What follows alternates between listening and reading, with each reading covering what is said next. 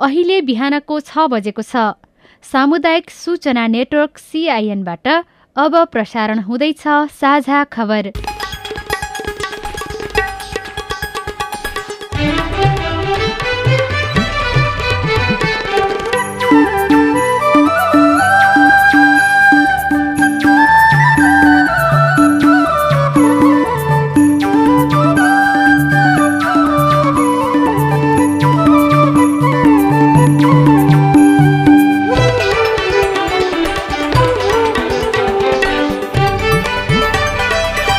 शुभ प्रभात यो सिआइएनको साझा खबर हो। स्नेहा कर्णसँगै राजन रुचालको तपाईँलाई स्वागत छ।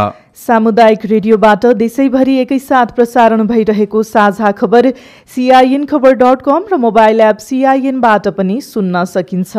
आज दुई हजार अठहत्तर साल जेठ एक गते शनिबार मे पन्ध्र तारिक सन् दुई हजार एक्काइस नेपाल सम्मत एघार सय एकचालिस वैशाख शुक्ल पक्षको तृतीया तिथि आज अन्तर्राष्ट्रिय परिवार दिवस। सोह्रौँ वर्ष प्रवेश गरेको अवसरमा दाङको रेडियो मध्यपश्चिमलाई उत्तरोत्तर प्रगतिको कामनासहित साझा खबरमा प्रमुख खबरका शीर्षकहरू। अघिल्लो दिनको तुलनामा कोरोना संक्रमण दर केही घट्यो संक्रमितको उपचारमा कमी हुन नदिने प्रधानमन्त्रीको भनाई अक्सिजनमा कोटा प्रणाली हटाइयो। नयाँ सरकारमा पुरानै मन्त्री एमाले विवाद जेठ दुईमा फर्कन ओली तयार जसपामा एकपक्षीय रूपमा महतोलाई संसदीय दलको नेता बनाइयो। प्रादेशिक आर्थिक वृद्धिमा लुम्बिनी अगाडि एघार देशमा राजदूत नियुक्तिको सिफारिस गौतम बुद्ध विमानस्थल तयार। कोरोना संक्रमण बढेसँगै जापानका थप तीन राज्यमा स्वास्थ्य सङ्कटकाल घोषणा। अमेरिकामा बेरोजगार भत्ता दावी गर्नेको सङ्ख्या घट्दै अस्ट्रेलियाले भारतसँगको उडान पुनः सुरु गर्ने। र नेपाल सुपर लिग फुटबलको उपाधिका लागि आज धनगढी र काठमाडौँ खेल्दै टी ट्वेन्टी विश्वकप क्रिकेटमा सहभागी टिमको सङ्ख्या बढाउने तयारी।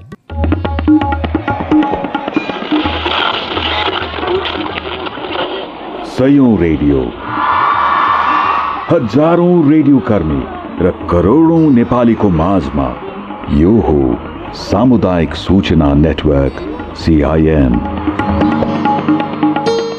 साझा खबरको सबभन्दा सुरुमा अघिल्ला दिनहरूको तुलनामा कोरोना संक्रमण दर केही घटेको प्रसङ्ग। नेपालमा नयाँ कोरोना संक्रमितको सङ्ख्या केही कम हुन थालेको छ। एकै दिन नौ हजारभन्दा बढी संक्रमित फेला पर्ने गरेकोमा हिजो देशभर आठ हजार पाँच सय बिसजनामा कोरोना संक्रमण देखिएको छ। देशका अधिकांश भागमा लगाइएको निषेधाज्ञा र स्वास्थ्य मापदण्डमा गरिएको कडाईले कोरोना संक्रमण थप वृद्धि नहुने देखिएको छ।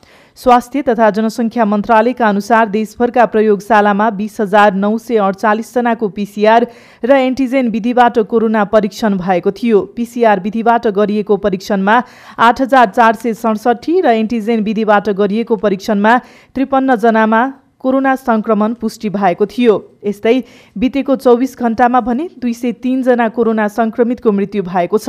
अघिल्लो दिन दुई सय चौधजना सङ्क्रमितको मृत्यु भएको थियो। नेपालमा हालसम्म कोरोना भाइरसको सङ्क्रमणबाट मृत्यु हुनेको सङ्ख्या चार हजार छ सय उनसत्तरी पुगेको छ। अहिले सक्रिय सङ्क्रमितको सङ्ख्या एक लाख सात हजार तिन सय छत्तिस रहेको छ। विज्ञहरूले भने नेपालमा छोटो अवधिमा कोरोना सङ्क्रमणबाट धेरैजनाको मृत्यु हुनुमा सही उपचारको अभाव भएका कारण यस्तो भएको निष्कर्ष निकालेका छन्। नेपालमा कोरोना सङ्क्रमणको दोस्रो लहर चैत अन्तिममा सुरु भए ताको पाँच सातामा एक हजार छ सय छयत्तरजनाको मृत्यु भइसकेको छ। यो सङ्ख्या गत वर्षको तुलनामा तेब्बर हो। विज्ञले दोस्रो भेरिएन्ट कोरोना सङ्क्रमणमा पनि पहिलो लहरकै जति मृत्यु हुने बताएका थिए। नयाँ भेरिएन्टको कोरोना भाइरस पहिलेभन्दा छिटै सर्ने भए पनि यसले बनाउने निमोनियाको समयमै पहिचान गरी उपचार गर्न सकेमा धेरैलाई बचाउन सकिने विज्ञहरूको भनाइ छ। कोभिडको नयाँ भेरिएन्टले छिटो निमोनिया बनाउँछ। निमोनिया भएका बिरामीलाई आइसियु र भेन्टिलेटर चाहिन्छ जसको अभावमा नेपालमा मृत्युदर बढेको छ। त्रिभुवन विश्वविद्यालय शिक्षण अस्पतालका वरिष्ठ छाती रोग विशेषज्ञ डाक्टर निरज बमका अनुसार एकैपटक धेरैलाई सङ्क्रमण हुँदा उपचार अभावले मृत्युदर बढेको हो। कोरोनाबाट सङ्क्रमित भएका मध्ये अस्सी प्रतिशतलाई कुनै पनि समस्या देखिँदैन पन्ध्र प्रतिशतले सामान्य उपचार पाएपछि निको हुन्छन् भने बाँकी पाँच प्रतिशतलाई आइसियु र भेन्टिलेटर चाहिन्छ। यो गम्भीर समूहका बिरामीका लागि समयमै अस्पतालमा पर्याप्त कोभिड वार्ड र आइसियु भएका भएको भए मृत्यु सङ्ख्या कम हुन सक्ने विज्ञहरूले बताएका छन्। यसैबीच उप प्रधानमन्त्रीले नेतृत्व गरेको कोभिड उन्नाइस सङ्कट व्यवस्थापन केन्द्र सिसिएमसीले अस्पतालमा अक्सिजन व्यवस्थापन गर्न नसकेपछि त्यसको जिम्मेवारी पुनः स्वास्थ्य तथा जनसङ्ख्या मन्त्रालयले नै पाएको छ। अस्पतालका लागि लागू गरिएको अक्सिजनको कोटा प्रणाली पनि हटाइएको छ। अन्तर मन्त्रालय समन्वय र नीतिगत निर्णय गर्नुपर्ने सिसिएमसीले अक्सिजन व्यवस्थापनकै जिम्मेवारी लिएको थियो। अस्पतालमा कोटा प्रणालीबाट अक्सिजन दिने सिसिएमसीको निर्णय विवादमा परेको थियो। कोटा प्रणालीकै कारण अक्सिजन सिलिन्डर पाउन नसकेको भन्दै अस्पताल सञ्चालकहरूले विरोध गरेका थिए भने कतिपय ठाउँमा बिरामीहरूको अक्सिजन नपाएकै कारण मृत्यु समेत भएको थियो। कोरोनापछि अब राजनीतिक प्रसङ्ग प्रधानमन्त्री केपी शर्मा ओलीले कोरोना नियन्त्रणका लागि स्रोत साधनको अभाव हुन नदिने प्रतिबद्धता पुनः दोहोऱ्याउनु भएको छ। प्रधानमन्त्रीमा तेस्रो पटक नियुक्त भएपछि पद तथा गोपनीयताको शपथ लिएर पदभार सम्हाल्ने क्रममा उहाँले संक्रमितको उपचारका लागि सरकारले यथाशक्य प्रयास गरिरहेको बताउनुभयो। महामारी नियन्त्रणको प्रयासमा लापरवाही आफूलाई मान्ने नभएको पनि उहाँले बताउनुभयो। यदि कसैले यसको रोकथाम उपचार उपकरण औषधि जान्ने कुरा अथवा स्वास्थ्य सेवा उपलब्ध गराउने सन्दर्भमा भ्रष्टाचार गर्छ वा अनुचित लाभ लिन खोज्छ भने त्यस्ता तत्त्वहरूमाथि कडाइका साथ कारवाही गर्छ सरकारले भनेर मैले र त्यो गर्छ नै। प्रधानमन्त्री ओलीले अस्पताल अक्सिजन तथा बेडहरूको अभाव हुन नदिन प्रयास जारी रहेको बताउनुभयो। अक्सिजन अभाव परिपूर्तिका लागि देशभरका प्लान्टहरूलाई पूर्ण क्षमतामा चलाइने पनि उहाँको भनाइ छ। अन्य मुलुकबाट पनि अक्सिजन ल्याउने प्रयत्न भइरहेको उहाँले जानकारी दिनुभयो। पूर्ण क्षमतामा चल्नुपर्छ। कुनै पनि यस कारणले चलेन भन्ने अवस्था हुनु हुँदैन ढुवानीलाई व्यवस्थित गरिनुपर्छ वितरणलाई व्यवस्थित गरिनुपर्छ र यसमा मनसुन सोर्स फोर्स होइन। आवश्यकताको आधारमा औचित्यका आधारमा न्यायका आधारमा बिमारीको स्थितिका आधार चापको आधारमा यसको समुचित व्यवस्थापन। म सबैमा आग्रह गर्न चाहन्छु। नवनियुक्त प्रधानमन्त्री केपी शर्मा ओलीले यसअघिकै सरकारका मन्त्रीहरूलाई राखेर शुक्रबार मन्त्री परिषद विस्तार गर्नुभएको छ। विस्तारित मन्त्री परिषदमा बाइसजना मन्त्री र तीनजना राज्य मन्त्री रहेका छन्। राष्ट्रपति विद्यादेवी भण्डारीबाट प्रतिनिधि सभाको ठूलो दलको नेताको हैसियतमा संविधानको धारा छयत्तरको उपधारा तीन बमोजिम बिहिबार नियुक्त प्रधानमन्त्री ओलीले अर्को दिन मन्त्रीमण्डल विस्तार गर्नुभएको हो। उप प्रधानमन्त्री ईश्वर पोखरेललाई प्रधानमन्त्री तथा मन्त्री परिषदको कार्यालयको मन्त्री कार्यालयको मन्त्रीको जिम्मा दिइएको छ। प्रधानमन्त्री बिसजना मन्त्री र दुईजना राज्यमन्त्रीले शुक्रबार नै पद तथा गोपनीयताको शपथ लिएका छन्। नेपाली काङ्ग्रेस नेकपा माओवादी केन्द्र र जनता समाजवादी पार्टी उपेन्द्र पक्षका नेताहरूले भने केपी शर्मा ओलीको नियतमाथि संशय व्यक्त गरेका छन्। हिजो बिहान देवानिवास बुढानीलकण्ठमा भेला भएर पछिल्लो राजनीतिक परिस्थितिबारे समीक्षा गर्दै उनीहरूले प्रधानमन्त्री ओलीले संसद विघटन गर्न सक्ने विश्लेषण गर्दै तीन दलीय सहकार्यलाई निरन्तरता दिने निर्णय पनि गरेका छन्। आफू पक्षको गठबन्धनमा बहुमत नपुगेपछि प्रचण्ड एमाले नेता माधव नेपाल पक्षसँग असन्तुष्ट बनेको विश्लेषण पनि भए भए पनि त्यसो नभएको प्रष्टीकरण प्रचण्डले दिनुभएको थियो। कोरोना विरुद्धको खोप लगाउन नयाँ बानेश्वर संसद भवन पुग्नुभएका अध्यक्ष प्रचण्डले पत्रकारहरूसँग कुरा गर्दै नेपाल पक्षले धोका दिएको भन्न नमिल्ने बताउनुभयो। धोका भन्ने शब्द त प्रयोग गर्न चाहन्न किनभने तपाईँहरूले देख्नुभयो अहिले भर्खर पनि हामी कुरा गर्दैछौँ। उहाँहरूभित्र केही समस्या पक्कै पनि भए होलान्। उहाँहरू आफू पनि संविधान र लोकतन्त्रको पक्षमा सङ्घर्षमै हुनुभएको हुनाले अहिले नै धोका दिनुभयो भन्ने शब्द बढी हुन्छ भन्ने लागेको छ। म आशा गर्छु कि उहाँहरू सत्यको पक्षमा उहाँहरू सङ्घर्ष अगाडि बढाउनुहुन्छ र हाम्रो एक ठाउँमा फेरि पनि भेट हुन्छ भन्ने म ठान्छु। काङ्ग्रेस वरिष्ठ नेता रामचन्द्र पौडेलले भने राजनीति रहस्यमय अवस्थामा पुगेको प्रतिक्रिया दिँदै संसद फेरि यस्तै रहन्छ कि रहँदैन भन्ने नै भर नभएको प्रतिक्रिया दिनुभयो। झन् रहस्यमय बाटोतिर जाँदैछ। धेरै संशयका कुराहरू छन्। अब यो पहिलो कुरा त यो संसदलाई फाल्ने प्रयत्न चाहिँ अझै पनि जारी छ। त्यो चाहिँ नि कसरी चाहिँ समाधान हुन्छ? संसदले पुरा आयु बाँच्न पाउँछ कि पाउँदैन? संविधानले बाँच्न पाउँछ कि पाउँदैन? जनताले बाँच्न पाउँछ कि पाउँदैन यत्रो कोरोना छ। फेरि यहाँ यो तमासाहरू हुन थाल्यो भने त्यस कारण जनता बाँच्ने कुराको पनि चिन्ता छ। जनता समाजवादी पार्टीका अध्यक्ष उपेन्द्र यादवले भने राजनीति सुधार हुनुभन्दा थप गिजोलिएको प्रतिक्रिया दिनुभयो।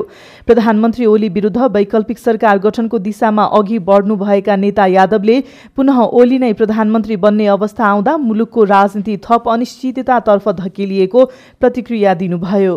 मुलुकमा सङ्घीय लोकतान्त्रिक गणतन्त्रमाथि ग्रहण लाग्ने र धरापमा पर्ने कार्यहरू चाहिँ के छ हुँदै गएको छ। त्यस कारणले आउने दिनहरूमा फेरि आउने पुस्ताले भनौँ या भविष्यमा फेरि सङ्घर्ष गर्नुपर्ने हो कि भन्ने चाहिँ के छ भन्दाखेरि आशंकाहरू उत्पन्न भएका छन्। जनता समाजवादी पार्टी जसपाको एउटा खेमाले उपेन्द्र यादव पक्षलाई नबोलाई नेता राजेन्द्र महतोलाई संसदीय दलको नेता चयन गरेको छ। अध्यक्ष महन्त ठाकुर समूहले बिहिबारै भक्तपुरस्थित एउटा होटलमा महतोलाई दलको नेता छानेको एक नेताले बताएका छन्। ती नेताले होटलको उक्त भेलामा अठारजना सांसद सहभागी भएको जानकारी दिएका छन्। यादव पक्षले भने महतोलाई नेता चयन गरेको बारेमा अनभिज्ञता जनाएको छ। संसदीय दलको विधान हुने र त्यो विधान केन्द्रीय कार्यकारिणी समितिबाट अनुमोदन हुनुपर्ने व्यवस्था रहेको यादव पक्षको भनाइरहेको छ। यसैबीच नेकपा एमालेका अध्यक्ष एवं प्रधानमन्त्री केपी शर्मा ओली एकताबद्ध एमालेका निम्ति दुई हजार पचहत्तर जेठ दुई गते अघिको अवस्थामा फर्कन सहमत हुनुभएको छ। सिंहदरबारमा हिजो बसेको एमालेका द्विपक्षीय नेताहरूको बैठकमा पार्टीलाई जेठ दुईको अवस्थामा फर्काउने र बाँकी सहमतिका लागि कार्यदल बनाएर छलफल गर्ने निर्णय भएको सचिव गोकर्ण विष्टले जानकारी दिनुभयो। सर्वोच्चले गत फागुन तेइस गते एकीकृत नेकपाको अस्तित्व अस्वीकार गरेपछि नेपाल पक्षधर नेताहरूले पार्टीलाई एकतापूर्वको अवस्थामा बिउताउनु पर्ने भन्दै आएका थिए। एमालेका पुराना पुरानो कमिटीको तल्लो तहसम्म नेपाल पक्षीय नेताहरूको वर्चस्व रहेकाले पनि उनीहरूले पूर्ववत पार्टी कमिटी बनाउनु पर्ने माग गर्दै आएका हुन्। तर प्रधानमन्त्री समेत रहनुभएका एमाले अध्यक्ष ओलीले पार्टी धेरै अघि बढिसकेकोले त्यो सम्भव नहुने बताउँदै आउनुभएको थियो। अध्यक्ष ओली र वरिष्ठ नेता माधव कुमार नेपालबीच बिहिबार भएको छलफलमा जेठ दुई आसपासबाट पार्टीलाई अघि बढाउने सहमति भएपछि नेपाल पक्षका सांसदले दिने भनेको राजीनामा रोकिएको थियो।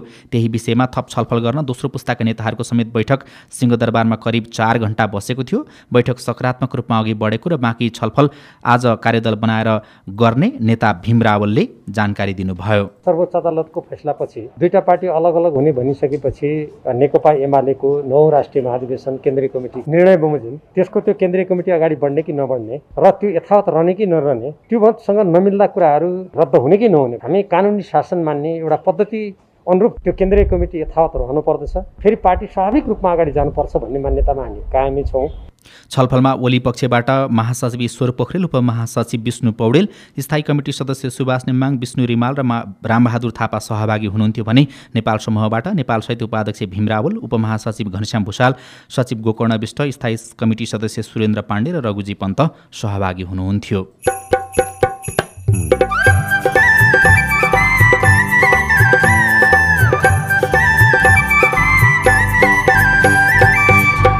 सामुदायिक सूचना नेटवर्क सिआइएन मार्फत देशभरि प्रसारण भइरहेको साझा खबरमा सहरबाट जानेहरू क्वारेन्टाइनमा नबस्नाले गाउँमा चिन्ता। अब इन्डियातिरबाट आएकोलाई चाहिँ बसेका छन् विदेशबाट आएको र इन्डियाबाट आएको काठमाडौँतिरबाट कुनै ठाउँबाट आएको त त्यति साह्रो बसेको देखिएन।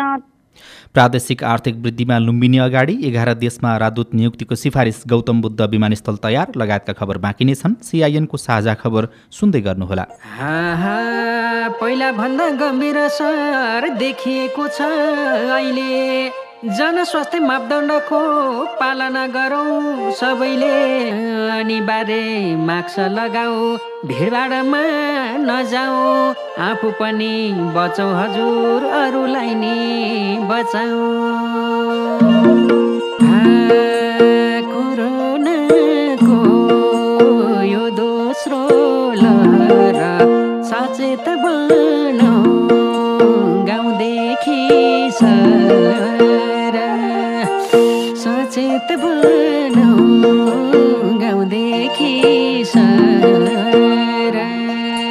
नेपाल सरकार एसियाली पूर्व तयारी साझेदारी एपिपी एडिपिसीको सहकार्यमा एनडिआरसी नेपाल। तपाईँले सिआइएनको साझा खबरका मुख्य शीर्षकहरू नेपाल टेलिकमको सिम भएको मोबाइल नम्बरबाट पटक पटक जुनसुकै बेला निशुल्क सुन्न सक्नुहुन्छ। तिन दुई एक शून्य शून्य डायल गर्नुहोस् र दैनिक समाचार स्वास्थ्य कोभिड उन्नाइस कृषि मौसम प्रकोप र अधिकारका बारेमा पनि निशुल्क सुन्नुहोस्। तिन दुई एक शून्य शून्य सूचनाको सञ्चार। सामाजिक रूपान्तरणका लागि यो हो सामुदायिक सूचना नेटवर्क सिआइएन तपाईँ अहिले देशभरिका सामुदायिक radio CIN Khabar dot com र मोबाइल एप सिआइएनबाट एकैसाथ साझा खबर सुन्दै हुनुहुन्छ। अब आज काठमाडौँबाट प्रकाशित पत्र पत्रिकाको खबर। कान्तिपुर दैनिकको पहिलो पृष्ठमा एघार देशमा राजदूत नियुक्तिको सिफारिस शीर्षकमा खबर लेखिएको छ। परराष्ट्र मन्त्रालयले तीन वर्षदेखि रिक्त रहेका दक्षिण कोरिया श्रीलङ्का सहित कार्यकाल पूरा नभई एक साता अघि मात्रै फिर्ता बोलाइएका अस्ट्रेलिया तथा अन्यमा गरेर एघार देशमा राजदूत नियुक्तिको सिफारिस गरेको छ। हिजो मात्रै पुनर्नियुक्त परराष्ट्र मन्त्री प्रदीप गेवालीले एक साता अघिकै मन्त्री परिषदले राजदूतको नाम सिफारिस गरेको जानकारी दिँदै प्रस्तावित नाम संसदीय सुनवाई प्रक्रियाका लागि हिजो नै संसद सचिवालयमा पठाइएको जानकारी दिनुभयो। गोर्खापत्र दैनिकको पहिलो पृष्ठमा गौतम बुद्ध विमानस्थल तयार शीर्षकमा खबर लेखिएको छ।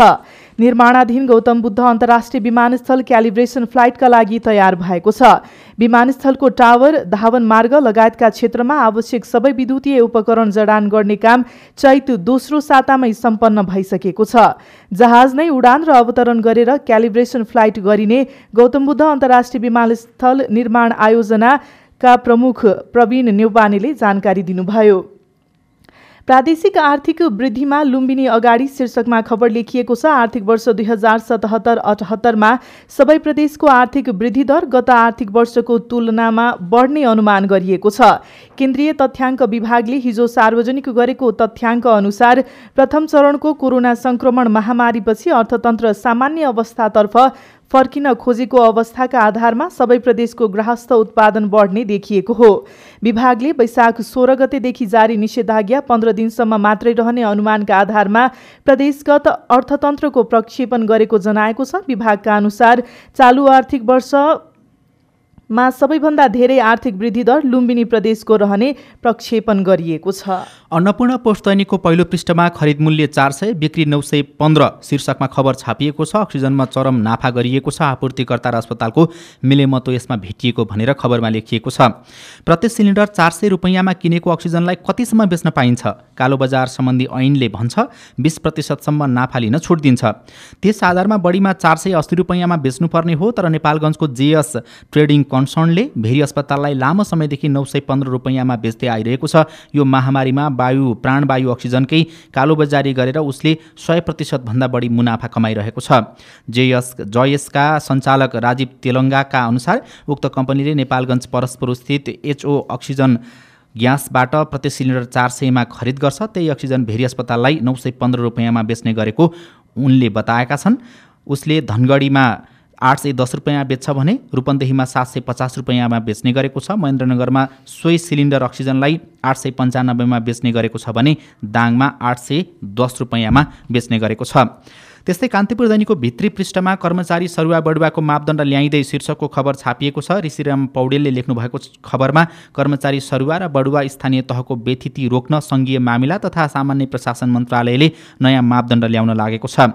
पालिकाहरूले आफू खुसी ऐन बनाएर जथाभावी निर्णय गर्न थालेपछि मन्त्रालयले एउटै मापदण्ड लागू गर्न लागेको हो। त्यसका लागि साबिक स्थानीय सेवाका कर्मचारीको तह एक तह बढुवा गर्ने र अस्थायीलाई आन्तरिक प्रतिस्पर्धाबाट स्थायी गराउने तयारी भइरहेको बताइएको छ र राजधानी दैनिकको पहिलो पृष्ठमा धरानको एक सय अन्ठाउन्न बिघा सरकारको नाममा जग्गा फिर्ता भएको खबर छापिएको छ। सुनसरी धरानस्थित सुर्दु जलाधार क्षेत्रको एक सय अन्ठाउन्न बिघा जग्गा सरकारले आफ्नो नाममा फिर्ता ल्याएको छ। सभामुख अग्नि सापकोटाले तत्कालीन वन तथा भू संरक्षण मन्त्री भएका बेला सुर्दु जलाधार क्षेत्रको एक सय अन्ठाउन्न बिघा जग्गा व्यक्तिको नाममा गराउन तोकादेश भएको जग्गा सरकारले फिर्ता ल्याएको हो। साकोटाले पन्ध्र वैशाख दुई हजार त्रिहत्तरमा व्यक्तिको नाममा हुने गरी तोकादेश दिनुभएको थियो। साझा खबरमा अब हेलो सिआइएन विनोद शर्माबाट। म भरतपुर नगरपालिका वडा नम्बर दुई चितवनबाट म प्रेम पोखरेल बोलेको। यो कोभिडको बिमा गरिराखेका थियो राष्ट्रिय बिमा संस्थाले गत साल मैले बिमा गराएको थिएँ। अहिले बिमा नवीकरण जाँदाखेरि नवीकरण हुन्न बिमा चाहिँ कोरोनाको बिमा हुन्न भनेको छ। के जनतालाई यो सुविधाबाट नि वञ्चित गर्न खोजेको सरकार? यो सरकारलाई मैले अनुरोध गर्दछु बिमा चाहिँ तुरन्त खोल्न र सम्बन्धित निकायहरूको ध्यान आकर्षण गराउँछु। तपाईँको गुनासो हामीले राष्ट्रिय बिमा समितिका उपनिर्देशक निर्मल अधिकारी अधिकारीलाई सुनाएका छौँ। एक वर्षको पोलिसी हो होइन? त्यो चाहिँ अब असार मसान्तमा सिद्धिन्छ सबै पोलिसीहरू चाहिँ अहिलेसम्म दिएको होइन? नेपाल सरकारको चाहिँ आर्थिक वर्ष सतहत्तर अठहत्तरको बजेटमा आए अनुसार जारी भएको हो पछिल्लो। अनि त्यो हुँदाखेरि नेपाल सरकारको त्यो बजेटकै कार्यक्रम अन्तर्गत राष्ट्र सेवा कर्मचारीको चाहिँ निशुल्क र आम नागरिकको पचास पर्सेन्ट छुटमा गरेको थियो। यो वर्ष चाहिँ अब त्यो कन्टिन्यू हुँदैन त्यो चाहिँ अब असार मसान्तमा सकिन्छ त्यो फेरि नयाँ नयाँ कार्यक्रम आउनु पर्यो त्यो खालको कार्यक्रम आउने सम्भावना चाहिँ छैन। पोखराका शिवप्रसाद शर्माको प्रश्न छ कोरोना बिमा दावी गरेको दुई महिना भइसक्यो तर रकम भुक्तानी अझै भएको छैन। हामीले कोरोना बिमाको रकम पाउँछौ या पाउँदैनौ? शिवजी तपाईँको प्रश्न पनि हामीले राष्ट्रिय बिमा समितिका उपनिर्देशक अधिकारीलाई नै सुनाएका छौँ। दावी भुक्तानी भइराखेकै छ अहिले पनि भइरहेको छ नियमित रूपमा होइन? केही भुक्तानी गर्न बाँकी छ? कति चाहिँ त्यो दावीका विवरणहरू कोरोना बिमाको परे दावीको भेरिफिकेसनका क्रममा त्यो स्वास्थ्य मन्त्रालयमा। स्वास्थ्य मन्त्रालयको टिमबाट भेरिफाई भएर आइसकेका छ। आएर त्यो एप्रुभ हुने क्रममै भएको र कतिपय चाहिँ सकिसकेका पनि हुँदाखेरि चाहिँ त्यो अहिले दावी भुक्तानी नियमितै भइरहेछ। र बाँकी चाहिँ नेपाल सरकारबाट आउने पैसा चाहिँ जुन आउनुपर्ने हो त्यो पनि आउने क्रममा रहेको भएर अहिले केही अलिकति समस्या भएको मात्रै हो। असारसम्म यदि कसैलाई संक्रमण भयो भने उनीहरूले पाउने हो कोरोना बिमाको रकम? कोरोना बिमाको पोलिसीमा जति समयको समयावधि बाँकी छ त्यही अवधिमा सम्मको चाहिँ उसले पाउने भयो। असाढ मसान्तसम्म हुनेकोले असाढ मसान्तसम्म चाहिँ क्लेम गर्न पाउने भयो चैत मसान्तमा हुनेले चैत मसान्तसम्म पाउने भयो। त्यो पोलिसीमा चाहिँ कति समयसम्मलाई उल्लेख भएको छ त्यही बमोजिम हुने भयो। तपाईँ जुनसुकै बेला हाम्रो टेलिफोन नम्बर शून्य एक बाहन्न साठी छ चार छमा फोन गरेर दिइएको निर्देशन अनुसार आफ्नो प्रश्न गुनासो जिज्ञासा रेकर्ड गराउन सक्नुहुनेछ। साझा खबरमा अब विदेशको खबर भारतको औषधि नियामक निकायले कोभिड उन्नाइस विरुद्धको रुसी स्पुतनिक भी खोप आपतकालीन प्रयोगका लागि अनुमति दिएसँगै भारतीय बजारमा बिक्री हुन थालेको छ। भारतबाट अस्ट्रेलियाका लागि हुने उडानका लागि अस्थायी रूपमा लगाइएको रोक मे चौधको मध्यरातेदेखि सञ्चालनमा आउने प्रधानमन्त्री स्कट मोरिसनले शुक्रबार बताउनु भएको छ। यसका लागि उडान पूर्व कोभिड उन्नाइस नियन्त्रणका लागि अप्नाउनु पर्ने नियमको भने कडा रूपमा पालना गर्नुपर्नेछ।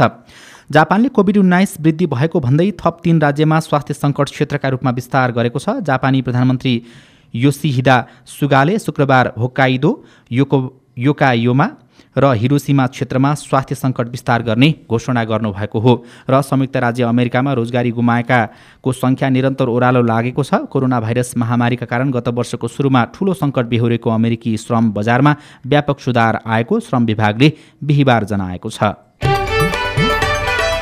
अब खेल खबर नेपाल सुपर लिगको उपाधिका लागि आज दुई टोलीबीच अन्तिम प्रतिस्पर्धा हुँदैछ। पहिलो संस्करणको प्रतियोगिताको उपाधिका लागि काठमाडौँ रेजर्स एफसी र धनगढी एफसी बीच प्रतिस्पर्धा हुन लागेको हो। त्रिपुरेश्वर स्थित दशरथ रङ्गशालामा हुने उपाधि खेल साँझ साढे पाँच बजेबाट सुरु हुनेछ। अन्तर्राष्ट्रिय क्रिकेट परिषद आइसिसीले टी ट्वेन्टी विश्वकप क्रिकेटमा सहभागी टिमको सङ्ख्या बढाउने तयारी थालेको छ। आइसिसीले टी ट्वेन्टी विश्वकपमा टिमको सङ्ख्या बिस बनाउने तयारी गरेको बताइएको छ र स्पेनिस खेलाडी राफायल नडाल इटालियन ओपन टेनिसको सेमिफाइनलमा प्रवेश गर्नुभएको छ। बाहिरबाट गएका नागरिक क्वारेन्टाइनमा नबस्दा गाउँ गाउँमा कोरोना फैलिने जोखिम बढ्यो। स्थानीय सरकार निरीह। रेडियो रिपोर्ट अरू खबर र कार्टुन पनि बाँकी नै छन्। सिआइएनको साझा खबर सुन्दै गर्नुहोला।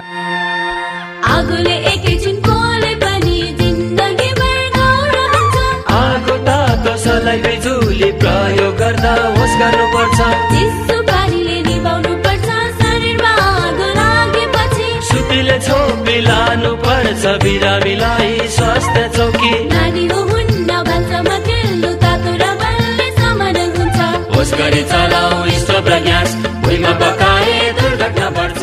अग्निजन्य दुर्घटना भएमा शून्य एक पचपन्न पचपन्न छ आठ नौमा सम्पर्क गर्नुहोस्। बिबिएस नेपाल ललितपुर। ला ब्यालेन्स सकिनलाई टिभी हेर्नु। छिटो जाउँ रिचार्ज गर्नलाई होममा डिलर दाइको डिस्काउन्ट सबैलाई। डिस होमले ल्यायो खुसी सबैजनालाई। टिभीको मज़ा लीना वार्षिक रिचार्ज गरौँ डिलर दाइको डिस्काउन्ट पाइ सबै दङ्ग परौँ के हो र डिलर दाइ के दिनुहुन्छ हामीलाई? फन्ड ट्रान्सफरको सेवामा मिल्छ यस्तो मौका। विकली लकी ड्रनी हुने मौकामा झन् चौका। अब फन्ड ट्रान्सफरबाट वार्षिक रिचार्ज गरी बम्पर डिस्काउन्ट र दुई भाग्यशाली ग्राहकहरूलाई एक एक लाख नगद उपहार सहित दुई वर्ष रिचार्ज गर्दा लकी ड्रमा डबल मौका पाउनुहोस् र मजाले रमाउनुहोस्। डिस होम खुसी अन गरौँ। सामाजिक रूपान्तरणका लागि यो हो सामुदायिक सूचना नेटवर्क सिआइएन साझा खबरमा अब गाउँ फर्किनेहरू क्वारेन्टाइनमा नबस्दा कोरोनाको जोखिम बढेको प्रसङ्ग। कोरोना महामारी तीव्र गतिमा फैलिएपछि नेपालको अधिकांश जिल्लामा निषेधाज्ञाको आदेश जारी गरिएको छ। सहरको कार्यस्थल धेरै व्यक्तिहरू गाउँ घरमै फर्किएका छन् तर उनीहरूले सावधानी नअपनाइदिँदा गाउँमा पनि कोरोना संक्रमण बढ्न थालेको छ। कोरोना संक्रमण भएका तर गाउँ फर्केकाहरू आइसोलेसनमा नबस्ने र सुरक्षाका मापदण्ड पालना नगरी जथाभावी डुल्दा स्थानीयवासी त्रसित छन्। पाँच थरको हिलिहाङ गाउँपालिका एकका रमा वाग्ले। अब इन्डियातिरबाट आएकोलाई चाहिँ बसेका छन् विदेशबाट आएको र इन्डियाबाट आएको। काठमाडौँतिरबाट कुनै ठाउँबाट आएको त त्यति साह्रो बसेको देखिएन। अस्तिसम्म त बरु अलिक थिएन कि अहिले त निकै डर हुन थाल्यो। अहिले त अब सबैतिर भेटौँ जाजरकोटको भेरी नगरपालिकामा गरिएका परीक्षण मध्ये साठी प्रतिशतमा कोरोना संक्रमण देखिन थालेको छ। भारत र नेपालगंजबाट फर्किएका व्यक्तिहरूले सुरक्षा सावधानी पूर्ण रूपमा नअपनाएको रिपोर्ट प्रहरी प्रशासनले पाएको छ। नगरपालिकाका जनस्वास्थ्य निरीक्षक निशा थापा। क्वारेन्टाइन बस्नु होला पोजिटिभ आएको मान्छेहरू हुनुहुन्छ भने होम आइसोलेसन बस्नु होला भने हामीले पनि जानकारी गरायौँ उहाँहरूले चाहिँ आफ्नो काम त्यसै गर्दा के गर्दा उहाँहरूले त्यो पालना गर्नु भएन कि? फेरि वाट एकदमै बढी भयो कि हेर्नु न यहाँ त। भारतको विभिन्न स्थान र धनगढीबाट फर्किएका पाँच जनामा कोरोना पुष्टि भएपछि डोटीको सायल गाउँपालिकाले भने आइसोलेसनमा बस्नै पर्ने नीति लिएको छ। गाउँपालिकाका अध्यक्ष तेज बहादुर डुम्रेल। कुन टोलमा बसे बस्नु भएको छ? त्यो टोलको वरिपरि मान्छेलाई हामीले चाहिँ महिला स्वयंसेवकको सरहरू त्यहाँका राजनीतिक दलहरूलाई चाहिँ इन्फर्मेसन गरेर सचेत गराउने काम गरेर उहाँलाई चाहिँ हामीले थाहा पाए जतिलाई त्यो होम क्वारेन्टाइनमा बस्नुपर्छ भनेर इन्फर्मेसन गर्ने कुराहरू भइरहेको छ। विज्ञहरूका अनुसार कोरोना संक्रमणको लक्षण देखिएको अडचालिस घण्टा अघिदेखि नै एकबाट अर्को व्यक्तिमा सरिसकेको हुन्छ। त्यसैले पनि जथाभावी डुल्ने जमघट गर्ने कार्य नेता कार्यकर्तादेखि साधारण व्यक्तिले तत्काल रोक्नुपर्छ। संक्रमण फैलिन नदिन स्थानीय सरकारको भूमिका के हुन्छ? जनस्वास्थ्यविद सुजन मरहट्टा। गाउँपालिका नगरपालिका वडाहरूले त्यस्तो स्ट्रिक्टली क्वारेन्टाइन गर्ने अथवा चाहिँ सर्ट टर्म बस्ने ठाउँ बनाउन सक्ने स्थिति छैन। तर यो होम क्वारेन्टाइनलाई नै हामीले अलिकति बढी त्यहीँ बस्ने कमसेकम अहिले हाम्रो भाषामा आठदेखि दस दिनसम्म भयो भने त्यसपछि चाहिँ तपाईँको यदि इन्फेक्सनै भयो भने त्यहाँबाट अरूलाई सर्ने सम्भावना नहुने हुँदा अनुसारको चाहिँ प्रावधान गर्दा राम्रो हुन्छ। संक्रमण देखिएपछि व्यवस्थापनसँगै विवाह व्रतबन्ध मृत्यु र पूजाआजाको नाउँमा गाउँमा हुने भीड़भाड़मा स्थानीय सरकारले खासै कडाई गरेको देखिँदैन। यसबाट पनि संक्रमण र मृत्यु दर बढ़िरहेको विश्लेषण स्वास्थ्य मन्त्रालयको छ। सीता शर्मा सीआईएन काठमाडौँ। साझा खबरमा अब केही खबर संक्षेपमा। हेटौँडाका श्रीराम अधिकारी इजरायलको राजधानी जेरुसेलममा केयर गिभरको रूपमा काम गर्नुहुन्छ। बुधबार मध्याहतिर फोन सम्पर्कमा आउँदा अधिकारी जेरुसेलमको हाट बजारतिर किनमेलका लागि निस्किनु भएको थियो। सोमबार रातिदेखि इजरायल र प्यालेस्टाइनी बीच सीमा क्षेत्रमा चर्किएको द्वन्द्वको डर भने हाट बजारमा देखिएको थिएन। जेरुसेलमको केन्द्रतिरको जनजीवन भने सामान्य देखिएको थियो तर अहिले पछिल्लो समय त्यहाँ रहेका नेपालीहरू निकै डराइरहेका छन्। मकै भुटेसरी रकेट झरिरहेका छन्। प्यालेस्टाइन र इजरायल बीचको द्वन्द्वका कारण गृह युद्ध पनि निम्तिन सक्ने खतरा रहेको त्यहाँका अधिकारीहरूले बताइरहेका छन्। त्यो कारण नेपालीहरू सुरक्षित हुनको लागि खोजिरहेका छन्। गैर आवासीय नेपाली सङ्घका इजरायलका अध्यक्ष गणेश गिरीले भने स्थिति तनावपूर्ण देखिएकाले इजरायलको जुनसुकै क्षेत्रमा कार्यरत नेपालीहरूलाई सतर्क र सुरक्षित रहन आग्रह गर्नुभएको छ। गैर आवासीय नेपाली सङ्घले अक्सिजन पठाऊ आफन्तको ज्यान बचाऊ अभियान सुरु गरेको छ। कोभिड उन्नाइसको दोस्रो लहरले मातृभूमि नेपाल आक्रान्त भएपछि अस्पतालमा अक्सिजन आइसियु बेड र अत्यावश्यक स्वास्थ्य सामग्रीको अभाव हुँदा दिन प्रतिदिन मृत्यु हुनेको सङ्ख्या बढ्न थालेपछि सङ्घले सो अभियान सुरु गरेको हो। शिक्षा विज्ञान तथा प्रविधि मन्त्री गोपा कृष्ण गोपाल श्रेष्ठले माध्यमिक शिक्षा परिषद एसी र कक्षा बाह्रको परीक्षाको विधिबाट बारेमा छिट्टै निर्णय हुने बताउनु भएको छ। मन्त्रालयको दोस्रो पटकको कार्यभार सम्हाल्नुभएका मन्त्री श्रेष्ठले हिजो पद बहाली गर्ने क्रममा यस्तो बताउनु भएको हो। नेपाल पत्रकार महासंघ बागमती प्रदेश समितिले कोरोना प्रभावित सञ्चारकर्मीहरूको उपचार तथा सहयोगका लागि कोभिड विपद व्यवस्थापन कोष स्थापना गरेको छ। यो सँगै हामी साझा खबरको अन्त्यमा आइपुगेका छौँ। सामुदायिक रेडियो प्रसारक सङ्घद्वारा सञ्चालित सिआइएनको बिहान छ बजेको साझा खबर सक्नु अघि मुख्य मुख्य खबर फेरि एकपटक। अघिल्लो दिनको तुलनामा कोरोना संक्रमण दर केही घट्यो। संक्रमितको उपचारमा कमी हुन नदिने प्रधानमन्त्रीको भनाई अक्सिजनमा कोटा प्रणाली हटाइयो। नयाँ सरकारमा पुरानै मन्त्री एमाले विवाद जेठ दुईमा फर्कन ओली तयार जसपामा एकपक्षीय रूपमा महत्वलाई संसदीय दलको नेता बनाइयो। प्रादेशिक आर्थिक वृद्धिमा लुम्बिनी अगाडि एघार देशमा राजदूत नियुक्तिको सिफारिस गौतम बुद्ध विमानस्थल तयार। कोरोना संक्रमण बढेसँगै जापानका थप तीन राज्यमा स्वास्थ्य सङ्कटकाल घोषणा अमेरिकामा बेरोजगार भत्ता दावी गर्नेको सङ्ख्या घट्दै। र नेपाल सुपर लिग फुटबलको उपाधिका लागि आज धनगढी र काठमाडौँ खेल्दै।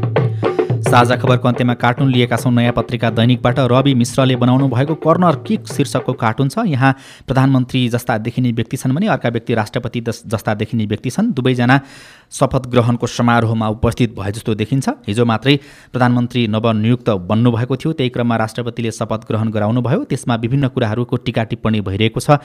निष्ठापूर्वक प्रतिज्ञा गर्ने कुरामा प्रधानमन्त्रीले नगरेको कुरालाई अहिले सामाजिक सञ्जालमा पनि बहसको विषय बनाइएको छ यहाँ लेखिएको छ। राष्ट्रपति भन्दै हुनुहुन्छ निष्ठापूर्वक प्रतिज्ञा तर प्रधानमन्त्रीले भन्नुभएको छ त्यो पर्दैन शपथ सर्कियो भने त बेड छैन नि कहाँ गएर उपचार गर्नु? हवस् त प्राविधिक साथी सुभाष पन्तलाई धन्यवाद। अहिलेलाई राजन रुचाल र स्नेहा कर्ण विदा भयौँ। तपाईँको आजको दिन शुभ होस्। नमस्कार। यसपछि देशभरिका सामुदायिक रेडियोबाट कार्यक्रम सोधी खोजी प्रसारण हुनेछ। सुन्ने प्रयास गर्नुहोला।